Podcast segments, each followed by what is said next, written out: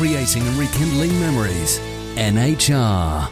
All the sins of the family fall on the daughter, but uh, not in the play Ghosts, because the sins of the family fall on the son. We'll be finding out a little bit more about that um, from the director of Ghosts at the Lace Market Theatre, Tuesday the 24th to Saturday the 28th of May, uh, Cynthia Marsh, because she's on the other end of this phone. Good morning, Cynthia. How are you? Hi, Kev. I'm very well, thank you. We're Mar- just in the middle of a tech. Brilliant It's great stuff. fun. I, I love interrupting theatre. Basically, gives me a sense of power. So it's the only sense of power I have. Now then, uh, the the play itself, uh, Ghosts, it, it, it's not about people sort of coming back from the dead or anything like that. It's more about echoes from the past and what's passed down. So tell us what Ghosts is all about. Right. Um, well, it's um, set in a family in on an offshore island in Norway. They've uh, they've lived there for some years, and the father died some years before. He was the um, he had a post in the civil service, and he lived on this island in order to carry out his duties. So we're joining the family some twenty or more twenty or more years later and uh, the wife, who her name is Helena, she has kept the family together uh, in the sense that she was very concerned about her husband, who was a bit of a philanderer. He was de- a debauched person. Debauchery was a term given to his uh, his activities, and he eventually died of something which we would probably recognise today as syphilis. And at the time, people believed that this was hereditary, that it was passed down to the next generation. Like the, the way it's put in the play is that it's the sins of the fathers that are visited on the children. And to preserve her son, she thought it would be best if he left the family and he was sent away at the age of seven. Well, he's visited home on one or two occasions before, but he's now come back at the beginning of the play because um, his mother has built an orphanage um, with her husband's money, partially to prevent the money going to her son. She doesn't want her son to inherit anything from the father. And she has a business partner who is the um, local pastor. And together they've put the plans and everything for the orphanage together. And the son has come back for the grand opening ceremony but it quickly becomes clear that there is a long and dark history in this family, the skeletons in the cupboard that you referred to, because um, uh, the son has guessed but isn't entirely sure that his father wasn't the person that he thought he was, because the mother has defended him all her life. She's also um, tells us that she ran away from this awful husband and uh, because she had fallen in love with the pastor. But he rejected her and sent her back to her husband because that's what morality um, demanded at that time.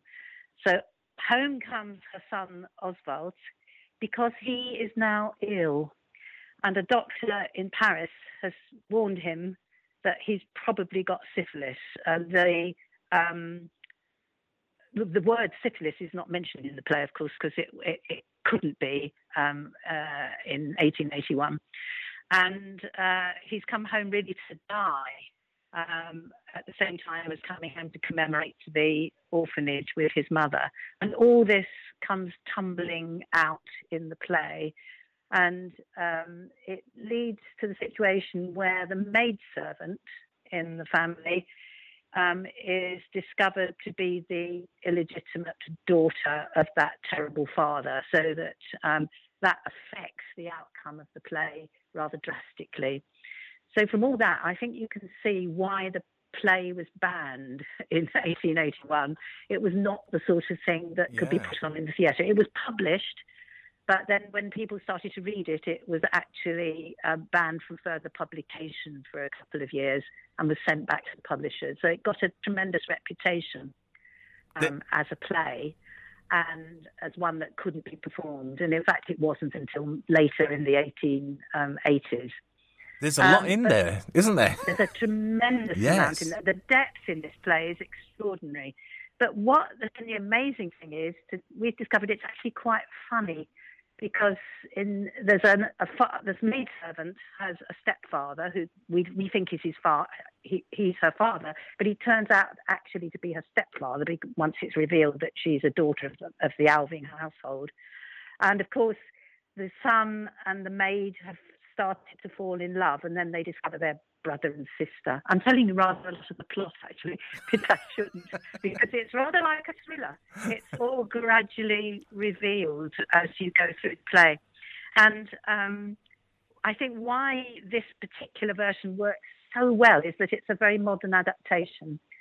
So, where the play originally would have been a full evening's uh, um, show, this one has been cut back to two roughly uh, to well, we can either do it as a full piece in one run, uh, which takes about 80 minutes, or we can do it as two roughly 40 minute halves. So, um, you know, there's a decision we're taking on that this week actually, on which would suit it better. So it's very taut, it's very tense, it's all the um, non-essential material has been removed. So it, it's it's a very good ad- adaptation by a, a, famous director and play, playwright.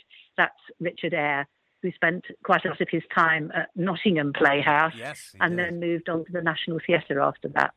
Yeah. So, uh, sorry, carry on.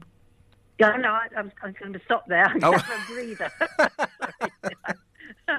I think we found out everything we need to know about the play from that. I love the word debauched. Um, it's not a yeah. word you hear very often nowadays, but it's just, I don't know, it's just got a, a nice feel about it, even though it's it's not a very nice word. It's, an, it's an old word, it is, yeah. debauched, yeah. yes. So, yeah. Well, it, it, you know, it meant that not only, well, it's probably where he caught his syphilis from because he was seeing prostitutes and, you know, had many mistresses on the side uh, he was a drunkard um, and generally led a rather led a very dissolute life, which Helena, who's the uh, mother of Oswald, she had to put up with. She had to deal with it because the pastor sent her back to her husband. So it's also about what the church was doing to support the family, which wasn't a lot at mm. the time when there were problems. Yes, if everything was okay, and the relationship was a good one, and the the um, ties were strong. The church obviously supported family life, but when things went wrong, which they very often did in most households, they had very little outside support. So uh, Helena was on her own. She had to solve the problem alone. So it's, it's quite, and the outcome of the play, I won't tell you, but it's really quite dramatic and quite tragic um, at, it, at, its end, as you often get with mm. um, Ibsen. Ibsen, yeah. So, um, I mean, uh, you know, Hedda Gabler shoots herself at the end of that play. Nora in the doll's house bangs the door and leaves her husband, which was shocking for the 1880s. So there's a lot of very modern stuff here as um, women are really, you know, have since that time, which is what 140 years ago, have come so far. But there are still echoes of the things in this play, like abuse and difficulty in family life, lack of support from the community. Though that has improved to some degree, hasn't it? So mm. um, there are lots of echoes with modern um, living now. So it's nothing at all to do with something you've asked asked me is it the TV program Ghosts? no. and I've had to say no. You'll get a bit shocked if you think it. it I, think it's that I think kind of thing. Yeah. So is it? Yeah, but the, go on. Uh, I, I, was just going to say, is it is it just the sort of modernisation and the shortening of the play um, that that's different with, with the uh, Richard Eyre adaptation, for, you know, from the original Ibsen uh, 1881 yeah. model. So it, it's just more modern and a little bit more streamlined, slimlined. Well, very streamlined. And of course, the language. I mean, when you we rely on translations of Ibsen, so the translation process um, needs constantly modernising. When the the first translations were written in fairly um, verbose uh, Victorian English, and they kind of stuck with Ibsen for quite a long time. There have been good adaptations, particularly in um, the 70s and 80s of the 20th century. But this was the first really, real, really modern, real rewriting of it um, in the 21st century, and it shows. I mean, the, the, the language is very naturalised. The exchanges are much easier than they would be if you had to use one of the earlier translations. So I think translation is key, as is the streamlining that you mentioned in the adaptation. And of course, uh, Eyre is a very sensitive, experienced, and um, good, very good indeed, excellent uh, theatre director. So he knows what works on the stage and what what kinds of things you need to keep the pace bowling along. And the pace really does bowl along in this play. Yeah. Mm. So um, it was done in the West End about 10, nearly 10 years ago and was very well received then. It had um, do you know the actress Lesley Manville? Yes, yes, it? I do. Yeah, well-known TV actress, yeah. and she was in it, and she she was apparently quite sensational. So um, I mean, we can't emulate that, but we can we can uh, bring what we know what we have here in the Lace Market Theatre um, to the production. It's been a fascinating rehearsal run because we've found new depths all the time, and I've got a fabulous cast who've really worked together to put the show to, to um, on on the on the uh, we're in the studio upstairs, which is never an easy option for the actors, but is a wonderful one for the audience because they're really quite up close and personal um, in the action. So I think it's it's going to be quite a thrilling experience in that word that we use with the thriller and also pulling on the need in the late 19th century for melodrama. So you've got both of those things coming quite strongly into the production and the performances, I think, too. So with with um, putting it on upstairs, which if, if yes. sort of if people haven't been up there, it, it's a smaller sort of, as you say, up close and personal uh, experience. Has that caused any issues for you as the director staging it? Sort of, well, it, it's practically in the round, isn't it? Yes. Um, uh, fortunately, I've had a bit of experience of that because I've staged things up here before. It is a very different way of directing because you've got, obviously, in the round, we've got audience on three quarters, uh, you know, on three sides. Um, we do use, uh, if anybody doesn't know, we have two levels upstairs, one which runs through to the bar, and then there's an, a stage area in the back, yeah. which we can also use a bit in performance. We do use it um, a bit here. So uh, that's the fourth side, as it were. So the, the actors have to be very well aware all the time that they've got audience mm. on all sides. So you're kind of working in three dimensions, whereas in the auditorium, you're much more conscious of the fourth wall being the audience. And you're looking out at the audience, and um, you do a much more triangular um, uh, relationship between the actor on the stage the set and then the audience as well. We have no set as such here. We have a couple of chairs and a table, but there's no room for a set. And I'm working on the tech at the moment. Well, I'm I have um, a guy called Hugh Phillip here who's starting to work now on the lighting because we can't move into this space until next Saturday, and we're on on the Tuesday. So it's quite a um, a tight get in but it's a very good team and they're already working together. Uh, we're hoping to have some graphics as well, which will uh, provide a little bit of extra entertainment upstairs. You so, see, I, I, one, go on. I, I, was just going to say, uh, with the play sort of of this intensity and everything, uh, in, in, one way, you don't need any scenery uh, around it because you know you, are listening to the story, you're listening uh, to, to, what the actors are, are, telling you, and you don't need sort of you know big big sets or anything um, like that. So, and I, I, know it's a period play, and so I imagine that the costumes uh, are going to be pretty good as well. Were they difficult to source?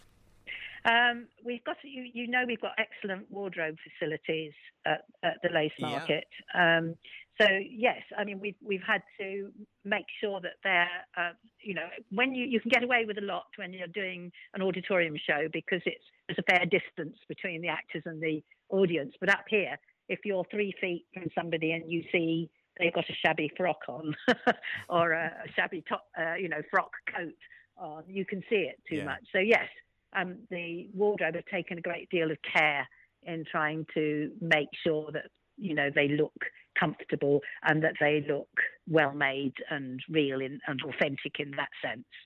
Um, but we decided to go to keep it in period costume, although there's so much as I've been saying that's relevant now.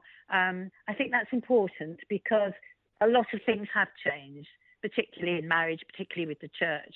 But remnants of these feelings are still here. So we're trying to bridge the two periods from the 1880s to the 2020s, which, when I say that, that's a huge amount of it's a large bridge It- to be to be crossing, isn't it? It, well, it definitely is, yeah. So, what, Yeah. what's the age of Oswald? Because um, I mean, he, he's been, as you say, sent off to to um, Paris, to you know, to college and everything. Uh, then comes back. So, what what age is, is Oswald He's- himself?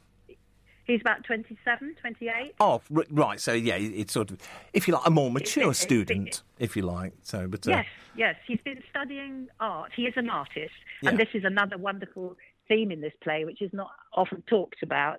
Um, he's been in Paris at the time of the Impressionists in the 1870s and 1880s, you know, Renoir, um, Manet, Monet, and so on. And he's clearly um, influenced by them. Was he at one point describes his life in Paris in terms of an Impressionist painting, but the text uh, talks a lot about foggy Norway, and they live on this island with a view across the bay, and often it gives you a direction in the text to provide a foggy landscape. Well, you can do that on an auditorium stage. We're having to do that um, a bit more technologically um, here. So the contrast between the sun, the sunshine of the Renoir, the Monets, the Matisse, and then people like subsequently like Van Gogh, and the colours of their paintings, the reds and the sunsets and the greens that you find because there's so much painting outside, um, is a complete and utter contrast to the picture we're given of Norway. So I think that's something Ibsen is saying about his own country um, very clearly by um, contrasting those two sides of the play.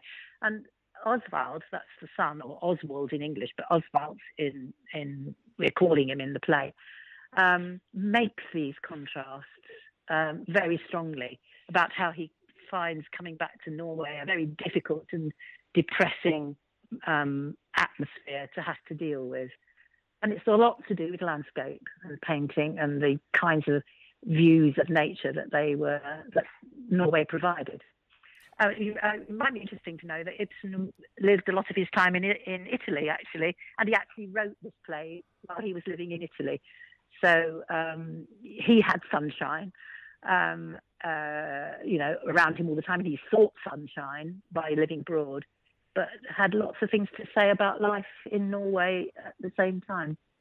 well, depressing this play is not going to be. Entertaining No, it isn't. is going to be. Funny, Yep. It's moving. It's emotive. It's it's. Uh, I think it's thrilling actually as well. And it's got a great Yeah. cast and a brilliant director as well. So, what more could you Well, want? So, I wasn't saying that. I'll say that for you. So, Thank you very much. You're very kind. Cynthia, where can we get tickets from? You can get them online at www.lacemarkettheatre.co.uk and you can ring the uh, box office at the theatre. At the moment, we're running the box office on Fridays and Friday evenings and Saturday lunch times.